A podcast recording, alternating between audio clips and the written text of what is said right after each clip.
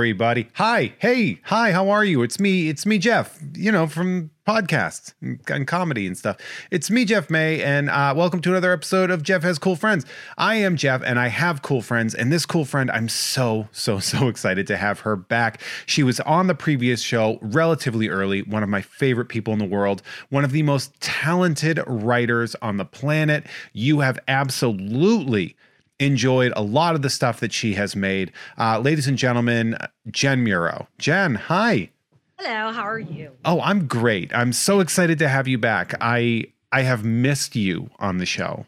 Yeah, it's it's lots happened, so I, I I think we should talk. Yes, because last time you said you you had some things that you you couldn't talk about, which is I'd say in television one of the hardest things to do, I'm going to guess, is working on so many cool things and then not being able to talk about them, especially in animation. Yes, because things must take forever. NDAs, contracts, and yes, because animation takes a lot longer. It's like, oh yeah, I did that two years ago, uh, and, uh, and yeah, it's you're always living in the past or the future. You're never really living in the present when it comes to that. It, and most recently, uh, a, a, thing that you had sort of you didn't you hinted a little bit, but you didn't say anything out loud because you obviously couldn't. Um, but you said you had really big things coming from a property that you are really excited to be working on. It turns out that that was Critical Role Vox Machina, which. Yes has just been released uh you know it just started being released i mean it's it's as of publication of this episode. And as of recording, we are in the middle of season one, which you worked on. I did indeed. Yes. Um, I've known the guys for a very long time. And we did the Kickstarter, and everything uh, exploded into $11 million. And then everyone went, oh, what's this? And then Amazon got involved, and Tim Titmouse was already attached. And then it got bigger, and we got more writers, and we got more runners, and we did the whole thing. And it's off and running and now it's finally and you know the, the pandemic did slow things down in terms of delivery but we're finally here. It sounds to me like there were a lot of cooks in the kitchen there. Yes. Was that a benefit to getting you know uh, many hands making the burden light or do you find that that having that many people involved wonderful people of course you know yeah. uh, but does that sort of hinder the process or does that um, build upon the process by sort of being able to allow more people to sort of lift up and produce i think there were bumps in the road in the beginning just for like any new endeavor mm-hmm. so I, I don't think I think things smoothed out. I think things had to be figured out and and and maneuvered to go, oh, okay, this is new. Now, how do we do this part? And so once all the pieces fell into place, it became a smooth machine. So um, I, th- I, th- I, think it's going along great and it looks amazing. It does. I, yes. It's, and it's turned out great. I'm very proud of it. It's funny because uh, Critical Role was something that uh, my fans kept trying to get me to enjoy, and I'm sure I would enjoy it. I just never had the time. Right. Um, and then uh, this show comes out, and uh, of course I know that you worked on it, and so I'm like, well, now I something Jen did, I have to watch it. That's yeah. just that's just the rule. Um, and I watched it, and I really enjoyed it. it. It is, for lack of a better term, it's like watching the old Dungeons and Dragons cartoon, but with cursing and comedy and gorgeousness and and then good animation. Yeah, well, uh, sure you know um, yes it really is a dream come true because i played d&d when i was a teenager. And when i was a kid that was one of my favorite shows the original uh, dungeons and dragons. And so like if there's a wish list that's definitely on my wish list of things i want to write. Like there's a few things i haven't written yet in the business i'd like to but they're really getting checked off more and more and more. You really are jumping ahead of this interview because that is literally one of my questions Okay. It's okay. So let's do that then, because you have there are other properties that you've worked on, and so I'll I'll let people know out of the way. You know, Star Wars. You've worked Marvel. You've worked DC, Star Trek. Uh, now we know because we're gonna get it. We're gonna go deep into that with uh, Star Trek Prodigy. What properties that you have not yet worked on do you really want to work on? Yeah, there eh, there's there's two I've come to the conclusion I probably won't get to write on, which is Futurama and The Simpsons, because it's a certain muscle that I, I have that muscle, but I, I I write so much action, I can't imagine them going, hey, let's get Jenna Muro to do Futurama. Although it is a lot of sci-fi, so yes, Futurama would be my dream, and The Simpsons would be my dream. And there's probably like a few others that I'm forgetting. Like, I mean, Indiana Jones would be great if it existed. It doesn't right Yeah. now. So yeah, that would be fantastic. But there's Um, th- lots of stuff didn't exist until right, it so does. That's what I'm saying. Right. So Futurama and The Simpsons are the first things that pop in my head because they are the bones of why I have the comedy I have, and that and Golden Girls. But that's that's not Yeah. existing. That seems to me like if you were to get Futurama, you would also be able to get The Simpsons or vice versa. Like it seems like when, when they're they're that tied together. Connected. Yeah. Um, it's it's in my DNA, and so that would be a dream come true. Would the challenge of pivoting from action to like that sort of peppering of of comedy, like that muscle, because you said it's a different muscle to flex. Well, it's a different muscle. I mean, not for me because I flex. I I started in comedy. Uh, I did mostly comedy up until 2015. So no, it's it's. But I don't know. I I haven't flexed it on screen, so I, I thought they'd be like, ah, she doesn't do that, so we can't. Is a good sample really helps that. A good comedy sample really helps that. Yeah. But no, I I flex it a lot. And actually, if you saw the Legend of Vox Machina, there is a lot of comedy in that episode um, that you can kind of get her peppered in there. it, it does have um it does have that sort of that modern animated comedy that like edged comedy Yes. to it um it is uh hilarious like the the sexuality in that show is very funny the Yeah. way they the way they play it out there and and the the tension is usually resolved in a very clever ways they cover all of the archetypes very well Mhm. and these are also these are also characters that have been established by this previous existence of critical role Yes, absolutely. I mean, and these are funny guys. So, Mhm. I mean, we're just tapping into that. It was always going to be an action comedy in a lot of ways. Now, there's serious drama in this, and even more is coming. Some dark, dark stuff is coming. But just like the online game that they've been playing Mhm. forever, there's there's so much comedy in it. So, I I miss flexing that. It's been a bit, and I, I love that. And and and actually, actually, Prodigy gets lets me do that as well. But um, yeah, there is a a harshness to the violence that There I've is. noticed in this where I was watching it and there's there was one scene that that really got to me and it was later on because I'd been watching for a while and I was like, oh yeah, this is harsh. And then there was one scene that had um to put for lack of a better term, had real attack on Titan energy which uh, was like a, a, a gristly violent situation. And I was watching it and I was like, Jesus Christ. Yeah, there's like an anime. Inf- there's a hint of an anime influence when it comes to stuff like that in in Vox Machina. It, it doesn't take the Western viewpoint of avoiding the, the Right. visual violence on there, which I think really does. So you're, you're like, you're edging this this stress and either it is relieved through comedy or it's Mhm. heightened through that violence and drama. yeah, and that's such an a fine edge it's fascinating to me and definitely something that was you know previously a blind spot to me so i am coming in very blind to this show which I'm glad in a way because it'll give you an interesting perspective that I don't get that often from people. yeah i i, I do think that's really cool and I, I am very excited about that you also worked on star trek prodigy since we left which Yeah. is this very interesting and different pocket of star trek something that we haven't really seen before so Right.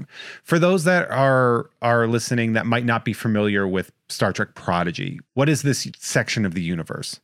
I mean, Star Trek Prodigy is one of the first, other than the one from I think it's the 70s. S- um, 1974, I want to say. Yeah, yeah. Um, it- that's animated, and it, it's it's technically for kids, but it's not. It's all family.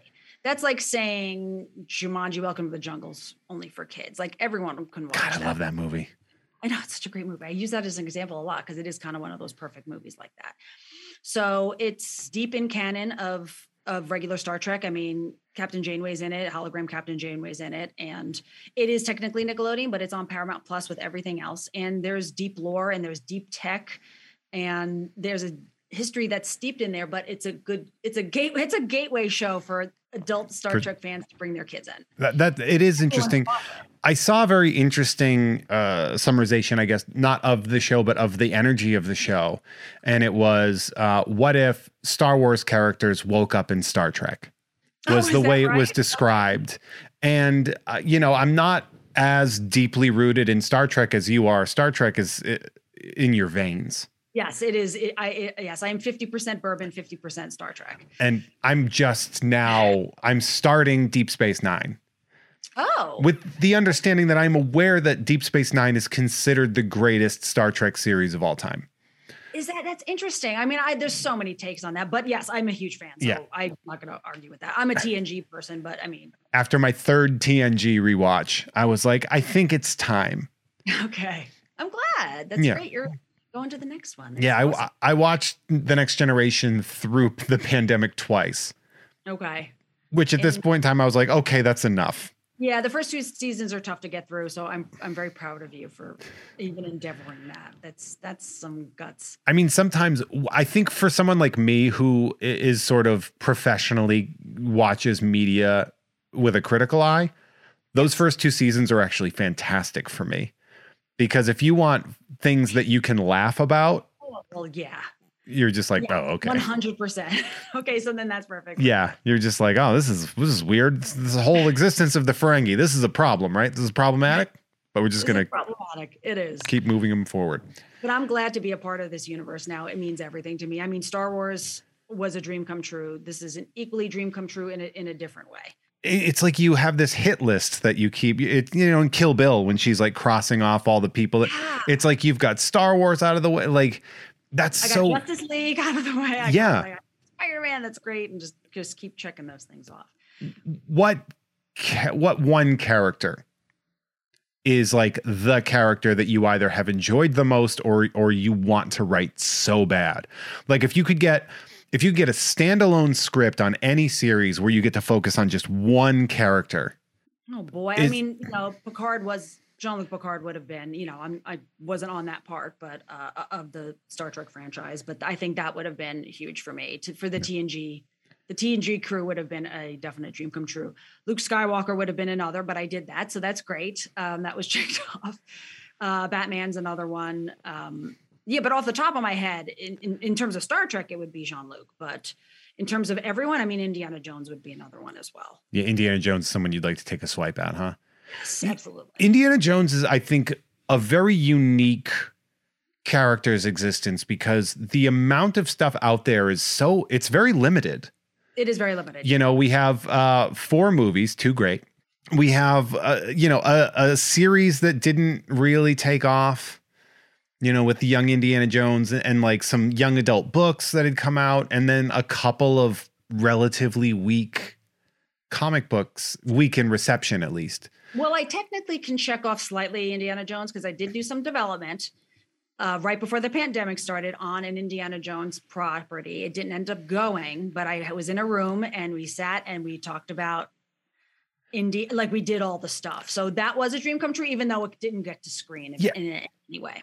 I talk about this. I, I've discussed this on the show before, but you know, I think a lot of people don't know how even with successful people, Mhm. the success you see is roughly 10% Yeah. of the endeavors gone out.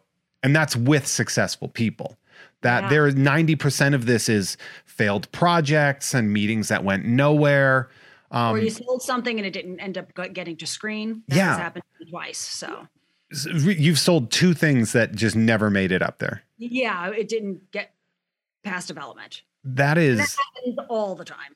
To really, people. Oh yeah, tons of people. it's, yeah, I, and you celebrate that. I celebrate it because look, you got there yeah, you at least sold it. Exactly, and that that doesn't always happen. So it's it's the little successes I try to Yeah, appreciate. I. I, yeah. I do. Yeah, like that. That did happen with me, where you know I had that project a few years ago that everyone was like, "Oh, congratulations! I'm so happy," and and I kind of like leaned into that, like, "Oh yeah, like." Yeah, things are going great. And then after a while, you realize this thing isn't taking off, and you're like, man, I got to not accept these congratulations until the thing is actually made.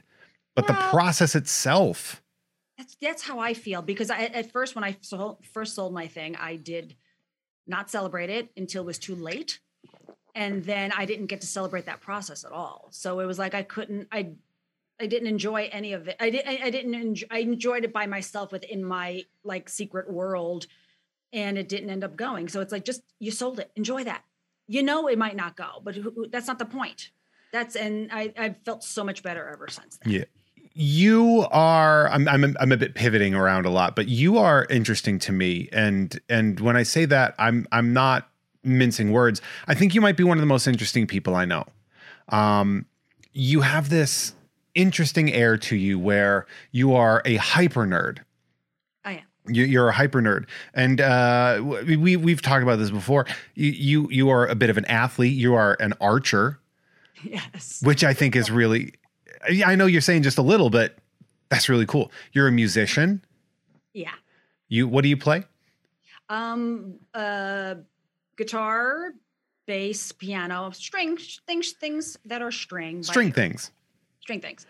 I You a band. Yes. you went to school. You were going to learn how to do um, music for for film, Film right? scoring is what I originally wanted to go to USC for, but I ended up pivoting to film production. But yes, I thought I was going to be a composer. Um, so yeah, no, it's in my blood. You so so there, there's that. You you you are an archer. You are a musician. You are a cartoon writer. Uh, you do not look like any of those things.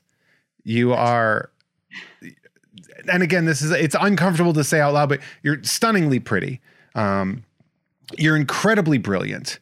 You bring so much weird to the table yeah. that it's like you're one of those people that when I when I know even knowing you and knowing what you do, I always wonder where you find the time.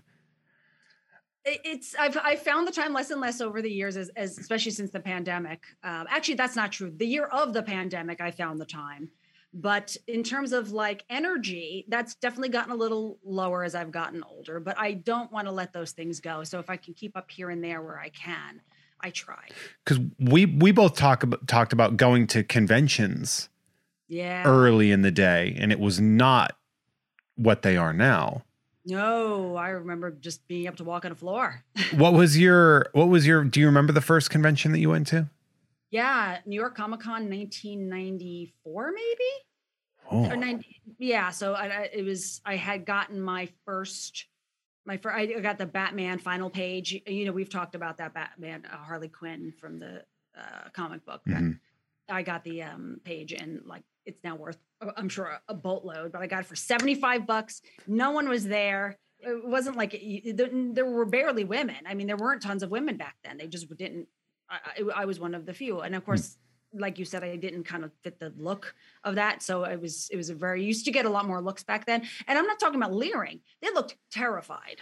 They they looked at you like, why are you here? Like like what do you want? Like what what's happening? It was it was interesting. Luckily, I actually didn't very get very like whistle. I didn't get any of that stuff. Luckily, you got the fear, which is I got better. the fear. I got they got the fear. It was really weird. I would say too, yeah, that like it, it was one of those times where back in the day conventions were a lot more sort of basementy. Like you go, you you're buying comics or you're meeting yeah. a couple artists, but it's not a big thing anymore.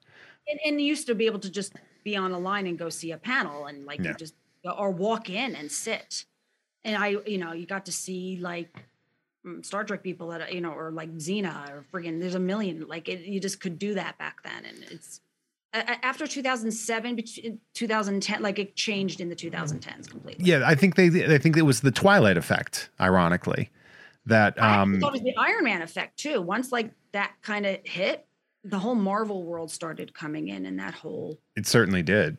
yeah, Th- that that world of of you know it's funny because we also talk we talk a lot about like how the superhero fatigue in films yeah. and people are just like are are people are people over it yet and i'm sitting there and i'm like no you don't understand what it was like to have to convince my dad to bring me to the first showing of tank girl Yes, because yes. that's all that- we had That's all we had. I mean, Batman '89 was a huge thing for a, a lot of us because that's what we had. I mean, we and then we had sort of Dick Tracy and like you know we.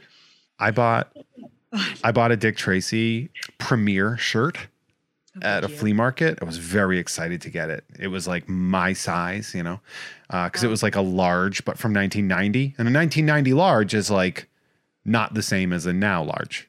Correct. It is so long. It's like a nightshirt for me, and I was Right. so bummed. And you're hundred feet tall. Yeah, it's it's the longest shirt I've ever seen. And I'm I don't know what I'm going to do with it because I like the shirt, but it looks ridiculous on me. I think you just have to wear it around the house. I mean, that's it's not even comfortable though. Oh, you can cut it. You can make it into a cutoff. That feels like that feels like a sin. to destroy something like I mean, you've seen my also a sin to keep- collectible world. Yes, but it is also a sin to keep it hidden in a closet.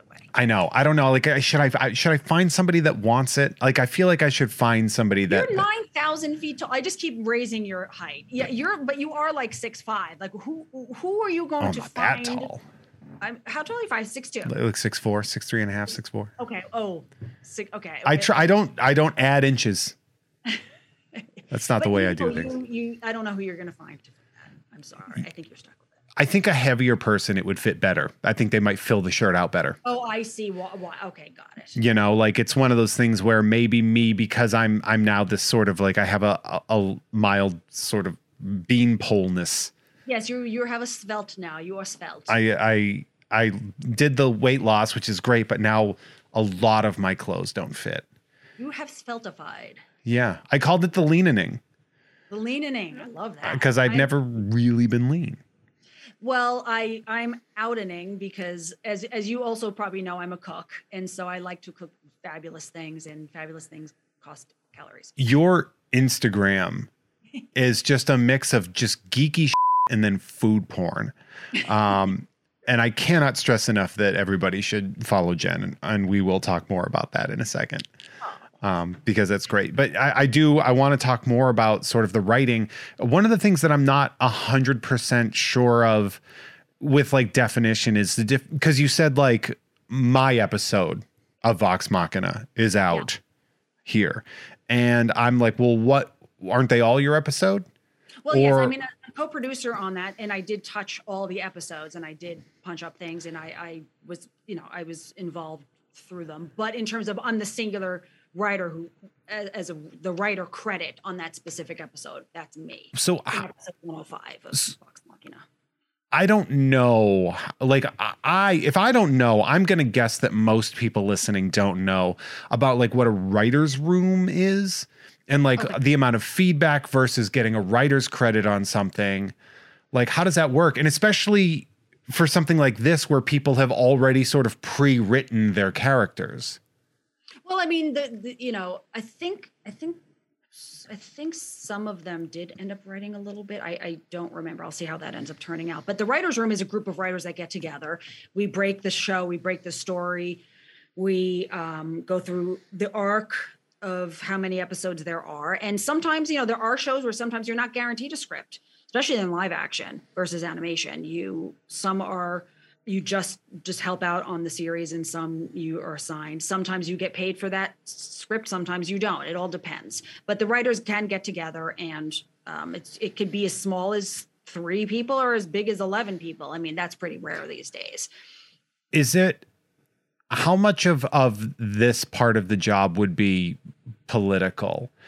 Uh like how much of this would be getting a specific episode like are you given an episode because you drew a number out of a hat like your episode Oh. is episode 5 how did you I- get episode 5 did did think you want if it Yeah, well, I, I think I've been very lucky in most of my rooms, which is which ones do you gravitate towards? Sometimes some of us in the room gravitates towards a certain episode. Some, you know, I, I've never had a fight over an episode before, so I think in good rooms, it's either you're either assigned because you're really good at a specific part of something, or you've pitched it. I mean, especially in, in live action, they do that a lot, where you've pitched the episode and it's and it's your episode. But some it's just gravitating towards it. Some is timing or or scheduling or oh my god i'm out of town this month can like maybe i switch episodes with you or something like that. That has happened. So in, in animation i think it's definitely been very fluid in the rooms i've been in. So an episode like even though you're all given an individual episode you do have to wait until the episode before that is finished before you can start the next one or would you outline it first? I mean sometimes there is overlap when it comes to outlining absolutely. Um there there's usually crossover i mean they're they're usually um what is it not it's not toggled it's staggered i guess or what have you Mhm. um yeah so it definitely helps especially in very arc it's a, i mean in really one-off comedy stuff it's it's much less Yeah. that but in terms of anything binge bingeable or arc wise it, Well, and it seems like this is one of those like really huge deals. Like this show, in a way, is almost a bigger deal for for like soci- not society because come on but like for the world like this show is almost a bigger deal than something like forces of destiny which is the biggest property in the world Right. because it's this upstart weird historically weird like the story of of the success of of vox machina Right. It's very unique. Absolutely. Hundred percent. so then to move forward and to be this thing like did you find like a heavy amount of pressure there or was it because you were surrounded by so many people that were like we got this I think there wasn't pressure there because this is this was the first time you know the, the group had been doing something in this endeavor. I mean, there's, I think the the, the pandemic made it more more pressure. It just delayed things, so that was kind of stressful. It was like, oh God, you know, we want to hit things for the fans and the Kickstarter. You know, we we wanted delivery dates for certain things, but you know, obviously they're very understanding and things couldn't happen. But um, I, I think it is such a worldwide phenomenon. It's really interesting that some people don't know what it is, and then some group that absolutely does, and they fill stadiums of frigging people to watch this stuff. Like it's, and I think it being on Amazon will make a significant difference. And I, I'd be curious by the end of the series, which the first season should be done by mid-February because they're dropping them three at a time. Hmm. I'd be curious how how it how it changes and how many more fans come in. Th- that is interesting too yeah and it is also i personally i'm not going to really share my opinions on what platforms do what i think amazon prime as a as a streaming platform is the only thing i don't abjectly hate about that company I, i'm not going to ask you to make a comment on that for obvious Right, right. reasons Oh, but I know how you feel. Absolutely. um, one of the things about animation that has been really spreading like wildfire lately, I don't know how, how comfortable. It's hard to to discuss this uh, aspect of it, but is the money specifically because you know I'm friends with a lot of animation writers, and uh, a, a few of them, especially people like Joey Clift, uh, have been sharing about the Animation Guild really pushing for sort of equity in the style of animation uh, of writing. Like you're writing in animation versus writing in live action.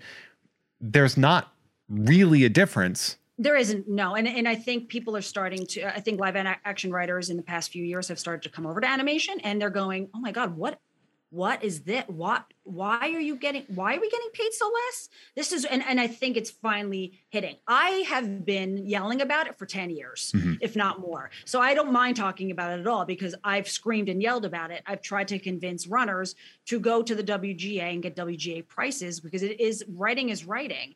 And there's two unions. One is the WGA Writers Guild of America, and one is the Animation Guild, which back in the freaking 30s, I think we fell under, and the writers fell under that for a multitude of reasons. And it is way over. probably none of them good i'm gonna guess Well, I mean, and there was art. It was art-based stuff, and there are there are issues. There's legitimate issues in terms of storyboard artists who also write. There's complications there, but in general, just on paper, writers.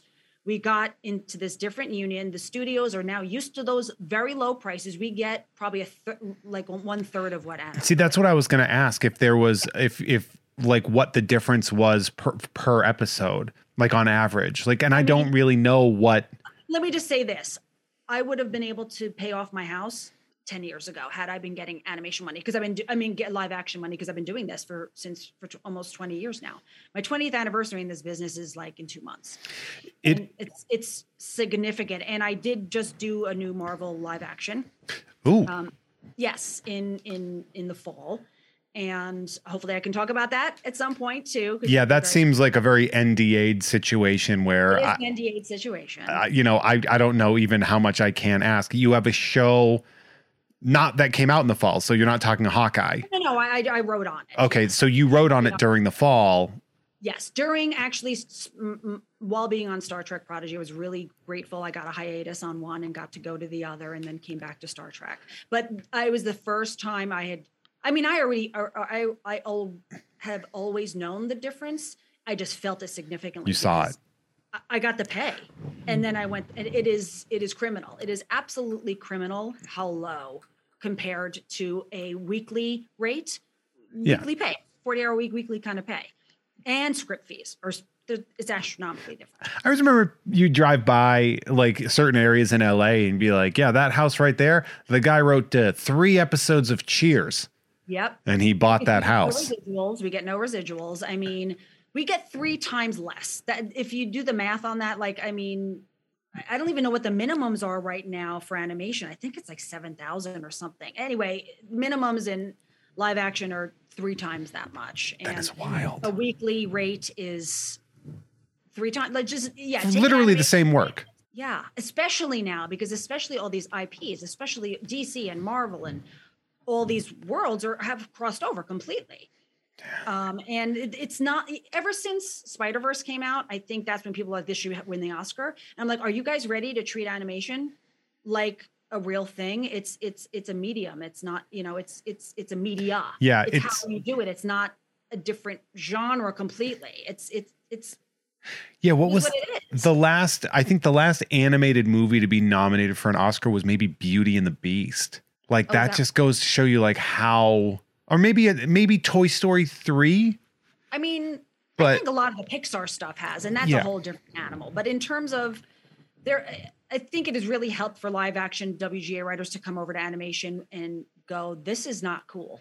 It, I know there's nothing much they can do for us. Um, they can stay in sol- solidarity with us, but the Animation Guild right now is fighting for a new deal because it's time. It's it is about time, and and you know it's not like companies are going broke here. You're not. No, it's not like we got to be like we have to protect Disney. Like they're right. doing fine. It's, it's, yeah, there's a disparity, and I I'm glad I don't I'm not alone in it now because I felt very alone and very frustrated by myself for years, and now there's at least a voice. Another thing you had mentioned, and it's very interesting because this is something I'm going to talk about that we've talked about privately, or that you've said you've you've talked about it publicly too, but something that you and I have discussed privately, uh, and, and, that really comes down to something that you just mentioned, which is live action writers deciding to come into animation. You have mm-hmm. told me in the past how the gatekeeping of live action writing yeah. is is is very firm and that animation writers were rarely allowed an opportunity to even yeah. try to write live action. Yeah, the points did not transfer. I always said that way. They just I'm because I was running stuff in animation, I and I would have to start at the beginning in in live action. The, the points just did not transfer. Now, luckily, I'm at the at a point where I've been co-producer on a bunch of stuff. So going into this Marvel thing, I actually was a quite mid-level writer. So I'm very grateful for that. But it took it took pushing that door and beating the hell out of it. Like talk about Kill Bill trying to get out of the coffin. Yeah uh, my knuckles are bloody. Yeah. How did you? How'd you get the the live the Marvel? Like, was it like an audition process? Did somebody? My, it was my it was my sample. It was my management and my agents. Um, I, I, my management A three is amazing, and that support and the, and but you have to have the right sample. And I happen to have written something that helps on this Marvel property that um, I had a very grounded sample that they liked, and it made a difference. Also, my credits over the years. I mean, I have legit high IP credits, and and and I think animation and live action in terms of IP is starting to meld. Like it's it's starting yeah. to matter to. them. They're like, look, we're animating this out of this show anyway. It doesn't matter. It's mostly. Well, that's a lot of it too. Yeah. I mean, I mean, Prodigy shots are gorgeous. Prodigy is live action gorgeous in, yeah. space. It's a ship. Of course, it's always been either a model or now CG. Yeah, Prodigy is just like what if Guardians of the Galaxy the characters were also all animated and not just half of the characters were animated. Yeah, we have the original characters from the original Star Trek stuff. The when they called the Lion King live action, the one new one that came out, and I'm like, right. that is a fully animated movie. Right, right. It's it's it's such a weird it's that's a, it's a very weird part of the business. And also it's getting it's getting blurrier and blurrier. I think too that there are people that are calling uh, attention to that almost indirectly. I think favreau is a good example of that by mm-hmm. doing something like you know like the lion king mm-hmm. or because he did the lion king right? I think favreau did the lion king. Did he do um book jungle book? He did do the jungle book which okay. which by the way is by far my favorite one of those movies of, right, right. now, I mean, look, you're right, but like special, what's the difference between special effects at that point or animation at that point? Well, like, yeah, because Jon Favreau did do the Lion King in twenty the 2019 Lion King, which is I think uh, maybe maybe I'm guessing that locations might not have been the same, but like that is a fully animated movie. The creatures, right? I mean the Yeah. the animals, yeah. And now um pulling Filoni, uh, Dave Filoni into live action Right, with I The mean, Mandalorian, that, Book of Boba great. Fett. Yeah. And yeah, I mean, he started under George, and I worked with him, and which is why I even knew about Forces of Destiny and Star Wars. And he is absolutely able to direct, and he's brilliant because he's an artist and he's knows storyboards and he knows storytelling. And look how good that translates. Right. Here's a, a fun thing. I don't know if you know this, but uh, Jeff has cool friends. That's the name of the that's the name of the show. I also have cool producers. Uh, one of the things is if you head on over to the show, if you are listening on the Patreon, hey, thank you. I appreciate you keeping me alive. That's fun, right? Uh, and one of the things you can do is if you pay ten dollars a month, which is a tiny bump uh, in the regular price, um, you can get me to say your name as a big thank you to all these producers. So, Jen, I'm going to thank some producers Yes, please. we can talk about their names. We can have fun with them because some of them are really fun. For example, thank you to Big Booty Boy 42069. Oh my God. Yeah. Hell yeah. You, is not messing around. You're going to get a lot of uh, comments about me not liking sports, by the way. We can discuss it later. Okay. The most well prepared dead guy. Shout out to jumping rope, still a sport. Jeff not liking it, still a fact. That's wrong. That's wrong. I love jumping rope. This, this, I, I'm going to sit all day and listen to these names. Go ahead. Uh, okay. Uh, Big Bad Bollock. Shout out to Jennifer Fendelander. Shout out to at AV Foundry. Shout out to Patrick Dorr. Shout out to Bart Fardigan. A cooler Steven, apparently. Huey. Nerd Numbers. Magnolia Frosty. P- Oh, wow. That's one that's gonna get that's gonna get bleeped out on the uh, free episode. Okay. Fair Eh, enough. Yeah, shout out to Andrew. I put producer on my resume, McGuire. Uh, shout out to uh, my good friend Parker Aylesworth. Shout out to three Jacob Trembleys in a trench coat sneaking into an R-rated movie. Amazing. Have you been to a movie lately? No, I have No, not yeah. since before the pandemic. I know. Fair. That's fair. You don't have to feel No, weird about justify that. I know. Yeah. I know, but I think I'm going to see. Jackass. what? I think I'm going to see Jackass. You know. God, those movies are just so good. Oh dear lord. They're so fun and they're just good bros doing bro stuff. Anyway, Let's see the producer names. Shout out to Where's Clawful. Uh, nice shout out to my favorite Masters of the Universe character. Shout out to Cronenberger Meister Meisterberger. Shout out to It Was Me, Jeff. I've been giving you $10 a month since the beginning so you could afford more gas station Pop Tarts, keeping you sluggish. Just slow enough for me to steal Christmas. Boy, they know you. They they really do. Shout out hell- to shout out to Tony Stewart. Killed a guy is a T-shirt you should make for remarkably cheap on the internet. I don't know if you know this, but uh, NASCAR driver Tony Stewart killed a guy. Oh dear. Yeah, well, that will happen. Uh, shout out to L. Actually pays thirteen dollars and forty six cents a month. Seldo. Oh. So he's going more than ten, but he's above and beyond. And specifics. I love specifics. Or they. I don't. I don't know. Uh, shout out to Aaron Meyer. Shout out to Jolly Buckaroo and the Last Yeehaw. You're a big Buckaroo Banzai fan, right? Huge Buckaroo Banzai fan. Someone fabulous gave me an amazing Buckaroo Banzai gift.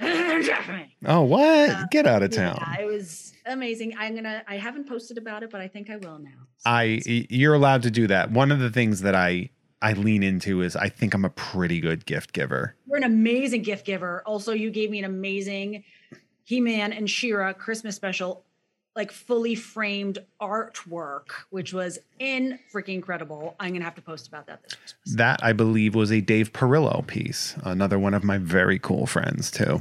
Might have even been signed. Uh, most definitely was. Okay. Thank you to the ghost of Dave Thomas. Thanks to Bruce made Terry fight Superman before he gave him karate lessons. I don't know if you remember that. You're actually one of your writing partners is Terry. What mm-hmm. running partner? One of your writing partners is Terry from Batman Beyond. Is Will Friedle. Oh my! Oh, okay, oh my God! Okay, you had to will. I was like, "What is Yeah. happening?" You're like, was- yes, my friend Will. I'm like, yeah, you know, Terry. And you're like, he's a human being, a fully realized human. I was that. Just you just threw me, but yes, Yeah. and Oh, no, but yes. One of the one of the threads that you'll notice here is that a lot of people like to reference my other shows. Okay. because you know between this and Tom and Jeff watch Batman, uh, you don't even like sports. Unpopular opinion. There's a lot of like through lines in here. So course. if you don't listen to any of those shows and you don't understand the producer names, that's fine because you know this is the producer names. These this is just a. You're doing a callback. It's good. just a series of inside jokes. I love. Well, I I'm all about that. Uh, I would like to thank the digital Phil. Uh, I'd like to thank. My name is Jeff May, and this is not a Patreon name. This is a truthful confession that I do not like sports. That made you read that, didn't they? Bastards. Uh, shout out to Silius Ruby, Jessica Robertson, Lisa Harden, uh, who you've met Lisa before. She's my co-producer Yeah. uh, and, and one of my BFFs. Uh, who's the master? Show enough. Kelly says, "Get your booster, you gaslighting dip turds." There's nothing. There's nothing more that I could ask for. yeah. Uh, children love the meat Millie. Hey, can I borrow your copy of the Iron Giant? Taurus Bulba. At ZTP Whiskey, uh, whiskey with an E, uh, EY, uh, on Instagram. Shout out to Burrito Mouth. Definitely shout out to Burrito Mouth. Shout out to Norm from Cheers. I'm going to give an extra special shout out to Norm from Cheers because he goes through and finds all of the curses in every episode and lets me know Nice. so we can beep them out nice and easy. Shout out to Lemming Malloy. Uh, Jeff has candy in his pockets. Not always true, but often true. Often, and sometimes it's probably sticky. But well, it's in the pockets. Yeah, a lot of loose chocolate running around in those pockets. Uh, shout out to Instagram and Twitter's at Bob underscore of underscore skull. Again, that's the smartest thing you could do is just promote your own on, on this. Uh, shout out to Mackenzie. Sisyphus may be happy, but he's into CrossFit, so f- him. Chill. I'm never gonna have a history podcast, you little. So stop asking. Oh. Uh, I, they they just want that. Uh, this episode again brought to you by the scene in Meet Joe Black where Brad Pitt dies. This show brought to you by ooh, two doctors in a row, Doctor Video and Doctor DNA. Shout out to Just Pivo. Shout out to Lisa McCarty at Comics with an X, Book Girl with a U. Shout out to Mike Gouts. Shout out to Cody Beck. Shout out to Mr. Billy Beck. Can you believe a married couple and they each individually donate? Isn't that kind? That is super duper kind. I and I there should be more couples that way. There should be. Call, call them power couples. Yeah, this is like a it's like a it's like a digital thruple that I'm in Oh. here with them. You know what? That's fair. Yeah. And also probably very sexy. Uh Stephen, there can be only one. I would like to add that there are two people named Stephen that are having a war in the in the producer doc that I have. God. There is a Stephen, uh, a cooler Stephen, and then a a Highlander-esque there can be only one Stephen. So Look what you started. I don't mind it. I don't mind Steve Beef. Uh, shout out to the Earl of Slander, Kimball, the casual Frankenstein. That'd be like, I guess, a Frankenstein wearing just like a t-shirt and jean shorts, as opposed to like that suit that Frankenstein long wears. he's not in sandals, I'm okay.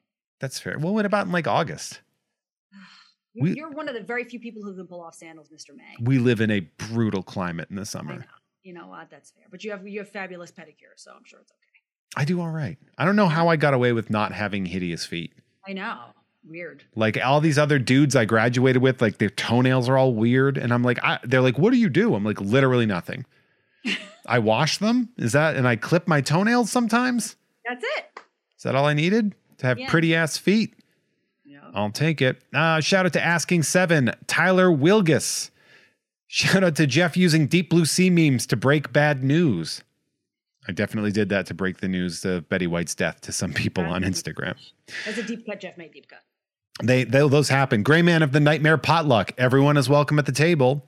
Show me in the rules where it says a dog can't play basketball. Shout out to Funky J, Bartholomew Martinez, the fartiest of Martys. Shout out to Jared Ruan. I always feel like I'm going to get his name wrong. I always feel bad. Kool Aid Molotov is ready for the revolution. Rad Mummy says, "Don't be a dick." Shout out to Goji. Shout out to Jeff hates competitive fun also known as sports, I guess. And uh, and of course, uh, finally, shout out to Rudy Jerks Hate Cool Films Rueda. Again, if you want me to say your name or pretty much talk on myself or you want to be named uh, another Steven, all you got to do is go to patreon.com slash Jeff May and sign up for the $10 producer tier. There's still a few slots left. Uh, and I will say your name and then me and the wonderfully talented Jen Muro uh, or somebody of uh, similar uh, guested quality will uh, reference them. That would be great. I, that was a blast, man. I could just do that all day. I'm not going to lie. I got to be honest, I don't mind people creating content for me. It's so great. Um, you have created uh, something very interesting in a very unique way. Um, one of the things that you were working on and was in the process of being produced was Primer. Yeah, primer. Now, we have a very interesting backstory to Primer in that it is a graphic novel, a young adult graphic novel Mhm. created by you and Tom Krajewski. Yes. you two are writing team for this uh, book as well. You are also divorced Yes. amicably. Amicably. Isn't that funny? That is in it's wild to me. That's another, I guess that could add to my quality of cooking, archery, stable divorcee, um, you know, functioning. I'm. I'm I'm only the archery part of that. That's all I know how to do is the archery part.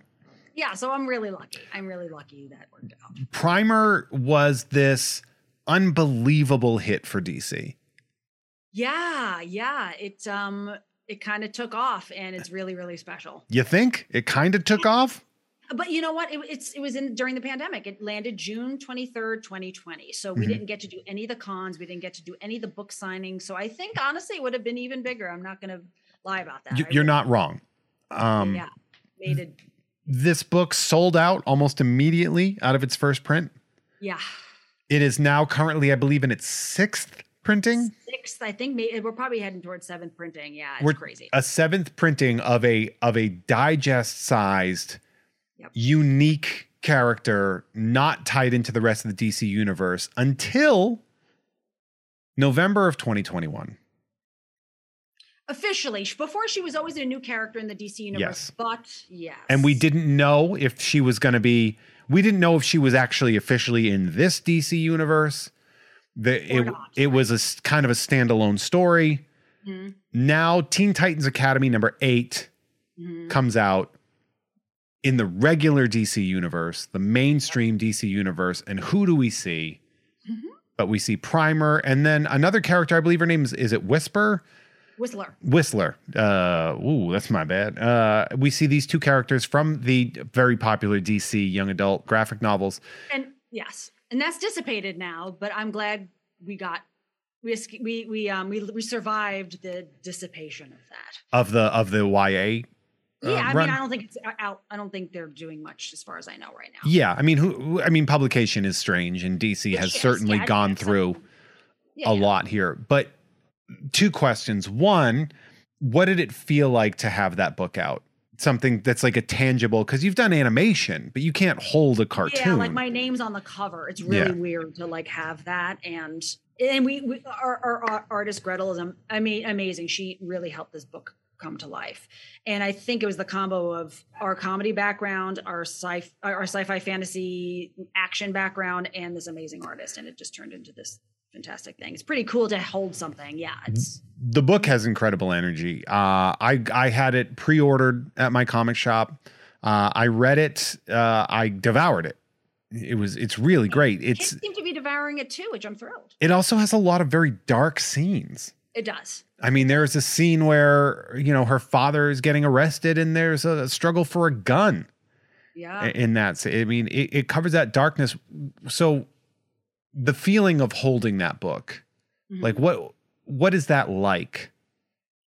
it's even weirder to sign it. it's Hmm. it's weird to like people want like as a writer, I mean, I never asked for autographs before. It's a really strange thing for me. Hmm. So to hold it and have a name and sign things and also open the open like into the middle of the book and there's this one image of primer in it like a, she's in this crazy blue wig and I I almost I cried like the first time I saw it because in the book physically because it it reminded me of X-Men in the 90s and and and Image Comics and J. Scott Campbell and all those books I used to collect back then and how I used to look at other people's artwork like that, and I was looking at mine and ours. It was it was an amazing, crazy feeling. It was it was trippy. It was trippy. It's like it was the I did it. It's that I I point to the Clark Griswold Christmas Vacation at the end where he looks at the moon. He's like, I did it. Yeah. And I feel that way with a lot of these things, and that was one of them. You want to know something really funny? Mm-hmm. I just watched that movie like last week. Well, of course, Christmas is all year for you. It- it- it's kinda- great. It's kind kind of, I guess. I mean, that's one. But that's my favorite. That's probably one of my top three favorite Christmas movies. So yes, and that's a great moment, and I always, I always point to that. But that's how it felt. Yeah, it was really cool. Um, what did it feel like finding out that your character was then being implemented into the mainstream DC universe? It was interesting because uh, Tim Sheridan, who's a friend of mine, who I wrote on Justice League Action with, um, it was writing the book, and and and it was sort of like, kind of like, can we do this? Is this cool? Can we do this? I'm like, yeah, let's do this. And so they did it, and it was like, but I, I, but it was a while. It was a while before, like it, it, you know, this stuff. yeah, that's several months before the book gets published. And yeah. seeing it, I think it didn't it didn't hit me the depth of what it meant. I still think it doesn't because I always I think it, it- maybe as a as a mom of Primer, I always kind of pictured her as a new character in the DC universe because that's what she was. She was brand new and she's real and she was part of it. But I guess there's a legitimacy now that's even a bigger, wider thing that that everyone else feels that way too. So I'm like, yay, great. Yeah, that now it's it's officially happened. Yeah, it's really cool. It- It's, it, especially with the Teen Titans. I mean, come on, like that's perfect for her. when I saw that happen, because I have the book, I, I have a copy of the book, obviously. Um, but when I saw that happen, I was like, it was a real oh moment. Um, Right? I mean, for yeah, and I didn't know if you had it the same way I did, where I was like, the implications of this are huge. I, for me it was less, and, and it didn't dawn on me compared to like you guys. And I'm kind of it's okay. That's okay. I think it's just I Yeah. think I think what that does though, because that what the implications are for me seeing that immediately is the implications are that means that the opportunities for animation, live action, Oh, like yeah. like all of these things are now much more fully realized because there are live action shows in the DC world. Uh, you know, there are shows like Titans and and Doom Patrol. Doom Patrol, by the way, one of my favorite shows on TV. I mean, and, and there's some really good stuff, and and Primer is perfect for. Obviously, she's perfect for animation, but I, I think also live action. I think that's as a as a strong younger female role.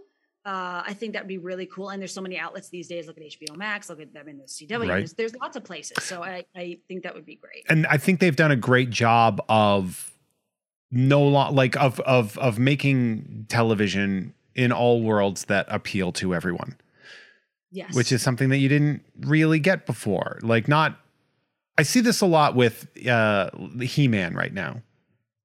There's a big schism uh in the He-Man world where people are mad that Kevin Smith wrote a He-Man story that also allowed a woman to grow because there's well, that's always you know how that Yeah. that, that part of the fandom is never going to go away. and right now because there there's um they're releasing these um the the He-Man the Origins the toys the action figures and they're implementing a character named Sunman that was created by a black uh, a black woman to give her children a positive black toy role model to give you know and that that's a great idea and Mattel is embracing that. And I see people that are just like oh we're just gonna add black and it's like dude like there's like one black person in all of He-Man. Like like people are mad that only 99% of things are made for them now. Yeah, it's part of now I'm seeing things like, you know, uh, Batgirl, or excuse me, Batwoman, the Batgirl movie that's coming out. Uh, we see uh, Naomi i- is being released. You Yeah. you saw Supergirl. These are a lot of things that give young women a great opportunity to see how they can shine. I had very few. I had Wonder. I had the original Wonder Woman. I'm really grateful I had that. Mm. You know, with Lynda Carter, and and then I was older at that point, but Xena, and then even older than that was Buffy. So I had a few, but not like it is now. I mean, All not- very important for me for totally different reasons. uh, well, yeah, yeah, that's a whole other thing. I mean, yeah. what? I'm not gonna. I'm not supposed to exist now. Yeah. you're trying to censor me? Uh, she, they're all hot. Hello. true. Which is why I am that hot. That must be it. That's, that's the influence. Well, you do have that sort of one, the Wonder Woman and Buffy, and and you have all those those vibes with uh Well, they they're influences on many ways, and by the way, also influences of my Halloween costumes o- over the years. I mean, look at Psylocke when we were. Uh, we did when we my, my rookie my rookie appearance uh, with sideshow was you and I appearing um, as Wolverine and Psylocke. Yeah, that was pretty fun. That was a great day. That was really fun. It was especially because they gave us free shit, and then I got a, sm- a mild career opportunity out of it. You did. So all in all, that's a, a big victory. We're very lucky. We're both very lucky people. I mean, Yeah. in general. I would I loved and I may have talked about this before, but the comments on that show were all about how they didn't want to see me, which was very funny. Well, I mean, we were two other costumed women, and so that was Yeah, it was like you and Susan and me, and it, there's just like these two very hot chicks, and then this douchebag, and I'm just like, hey, Stop showing Wolverine, please. I'm Wolverine, and they're like, F- this guy. Why does he get to sit near ladies? well, you know, we, we can't always have the magic of Halloween everywhere. Yeah. You know what's really funny is I was uh I was watching something on YouTube and uh a commercial of me showed up as one of the ads. Yeah, I was like watching something and then it was I was just like cuz I don't pay attention when the ads come on and go, "Hey everybody, Jeff May here." And I'm and I'm just like, "Excuse me?" And I like looked up. A very strange thing to see. That's kind of awesome. It's funny. It- It's kind of fun when your friends do voiceover for commercials, and you're like, "Wait, I know that voice." Like, oh, Yeah, which one is that? yeah, Yeah. it's really fun. I definitely I think I did a joke where I was like, "Yeah, I'm pretty sure I am going to want to skip this ad, YouTube." Oh no, It's a joke. Everybody thinks that I have like a like a hair across my ass about it, but it's not the case. I like talking about it because it's a It's good. well, it's it's funny too, but it's also like, and I've I think I may have mentioned this on a different show, um, but like I like using the fact that my f- what felt like one of my biggest failures was actually my biggest step to success. I, yeah, absolutely. That- I mean, it's all part of it. I mean, I have that too. Yeah, my divorce was the same way. Yeah, it changed me. It changed me significantly. I would not be the person I am now, and even though that was only a few years ago. Yeah, people because I was only married for a year and a half. Okay. And people are just like, "Oh, you, you pull it, you know, it's a little bit much." isn't?" it? I'm like, "Yeah, but we're failing hard, and it's not going to change. I can make my life better. Or I can just uh, die unhappy like all of our grandparents did." Well, unfortunately for me, my divorce was official right two months before the pandemic started, and I didn't kind of get to be out in the world. So it's been in a unique, interesting, di- like long, one long day since then. Um, and it has definitely changed me. And even if you were only a year, it definitely changed the hell out of you. Yeah, I mean, you know, I decided within a year of that to retire and move across the country and and switch career paths. That wouldn't Yeah, have happened. Yeah. You know, it's the same way like getting getting getting let go from a company that wasn't going to do much to push me forward for their own reasons. I'm not a toy. I don't make. Yeah, that's right. I'm not. They can't make me and then profit three hundred thousand dollars off of it. It's just not the case. Um, so yeah, it makes sense. And I was always like, yeah, but it's it's my failure that I then turned into creating something for myself. And That's so often the case. and so I do think it's important that we talk about that. Yeah. Um, you know, but there is that. Uh, you are, uh, it turns out, uh, an absolute delight. Oh, thanks. I'm glad that turned out that way. it's everything pre-divorce, post-divorce. You have remained absolute uh, top of the game. Uh, we are going to talk a little bit more uh, in some bonus content on the Patreon, but before that, uh, we are going to say goodbye to all the free listeners. But bef- before we say goodbye to that, before that, before that, what are some of the things that we want people to to watch? What are the things that we want people to see right now? What should we be watching to support Jennifer Muro? Oh, well, I mean, The Legend of Vox Machina on Amazon, which is uh it's just dropping now and it's dropping all the way through the end of February. That would be fantastic. Star Trek Prodigy. I mean, my episodes won't be for a very long time, but you know, I'm super proud of what our room is doing, what they're doing, what they did that previous season. Um, so that's on uh, Star Trek Prodigy is on Paramount Plus, and the first ten are uh, dropped, and then the second half of this season will be coming down the road this year, and um, those are the two out right now. Um, and then I'll come on in the future for other stuff. But I'm on Twitter and you can just keep up there. You can. You can follow Jen on Instagram at official Jennifer Muro. Is that right? Yeah, it is right. And then you are at Jennifer Muro, and that's uh, J E N N I F E R M U R O on Twitter. You added an accent over the O. Yeah, my um I had found out that my when my father's side came to this country, they took the they took the accent off, and it was always it, yeah. it was interesting because there's a Spanish the Spanish yeah. part of that, and I had no idea, and I kind of was like, you know what, put it back. So everybody follow Jennifer Muro. Muro. Oh, yeah. hey. Oh. Uh, on Twitter as well. Um, just such a, a, brilliant and wonderful uh, follow. Uh, again, we have a little bit more coming over on the Patreon. And if you want to hear that, head on over to patreon.com slash Jeff May to give that a listen. You can also check out other shows like Ugh Fine with Kim Crawl, which is the monthly show I do on that Patreon, as well as more coming. Don't forget to check out Tom and Jeff Watch Batman on the Gamefully Unemployed Network, as well as You Don't Even Like Sports and Unpopular Opinion, both on the Unpops Network. Uh, Jen, thank you so much for hanging out with me. Always. This is always fun. And I have missed this. So thank you. I've missed this too. All right, let's on go over to do some bonus content.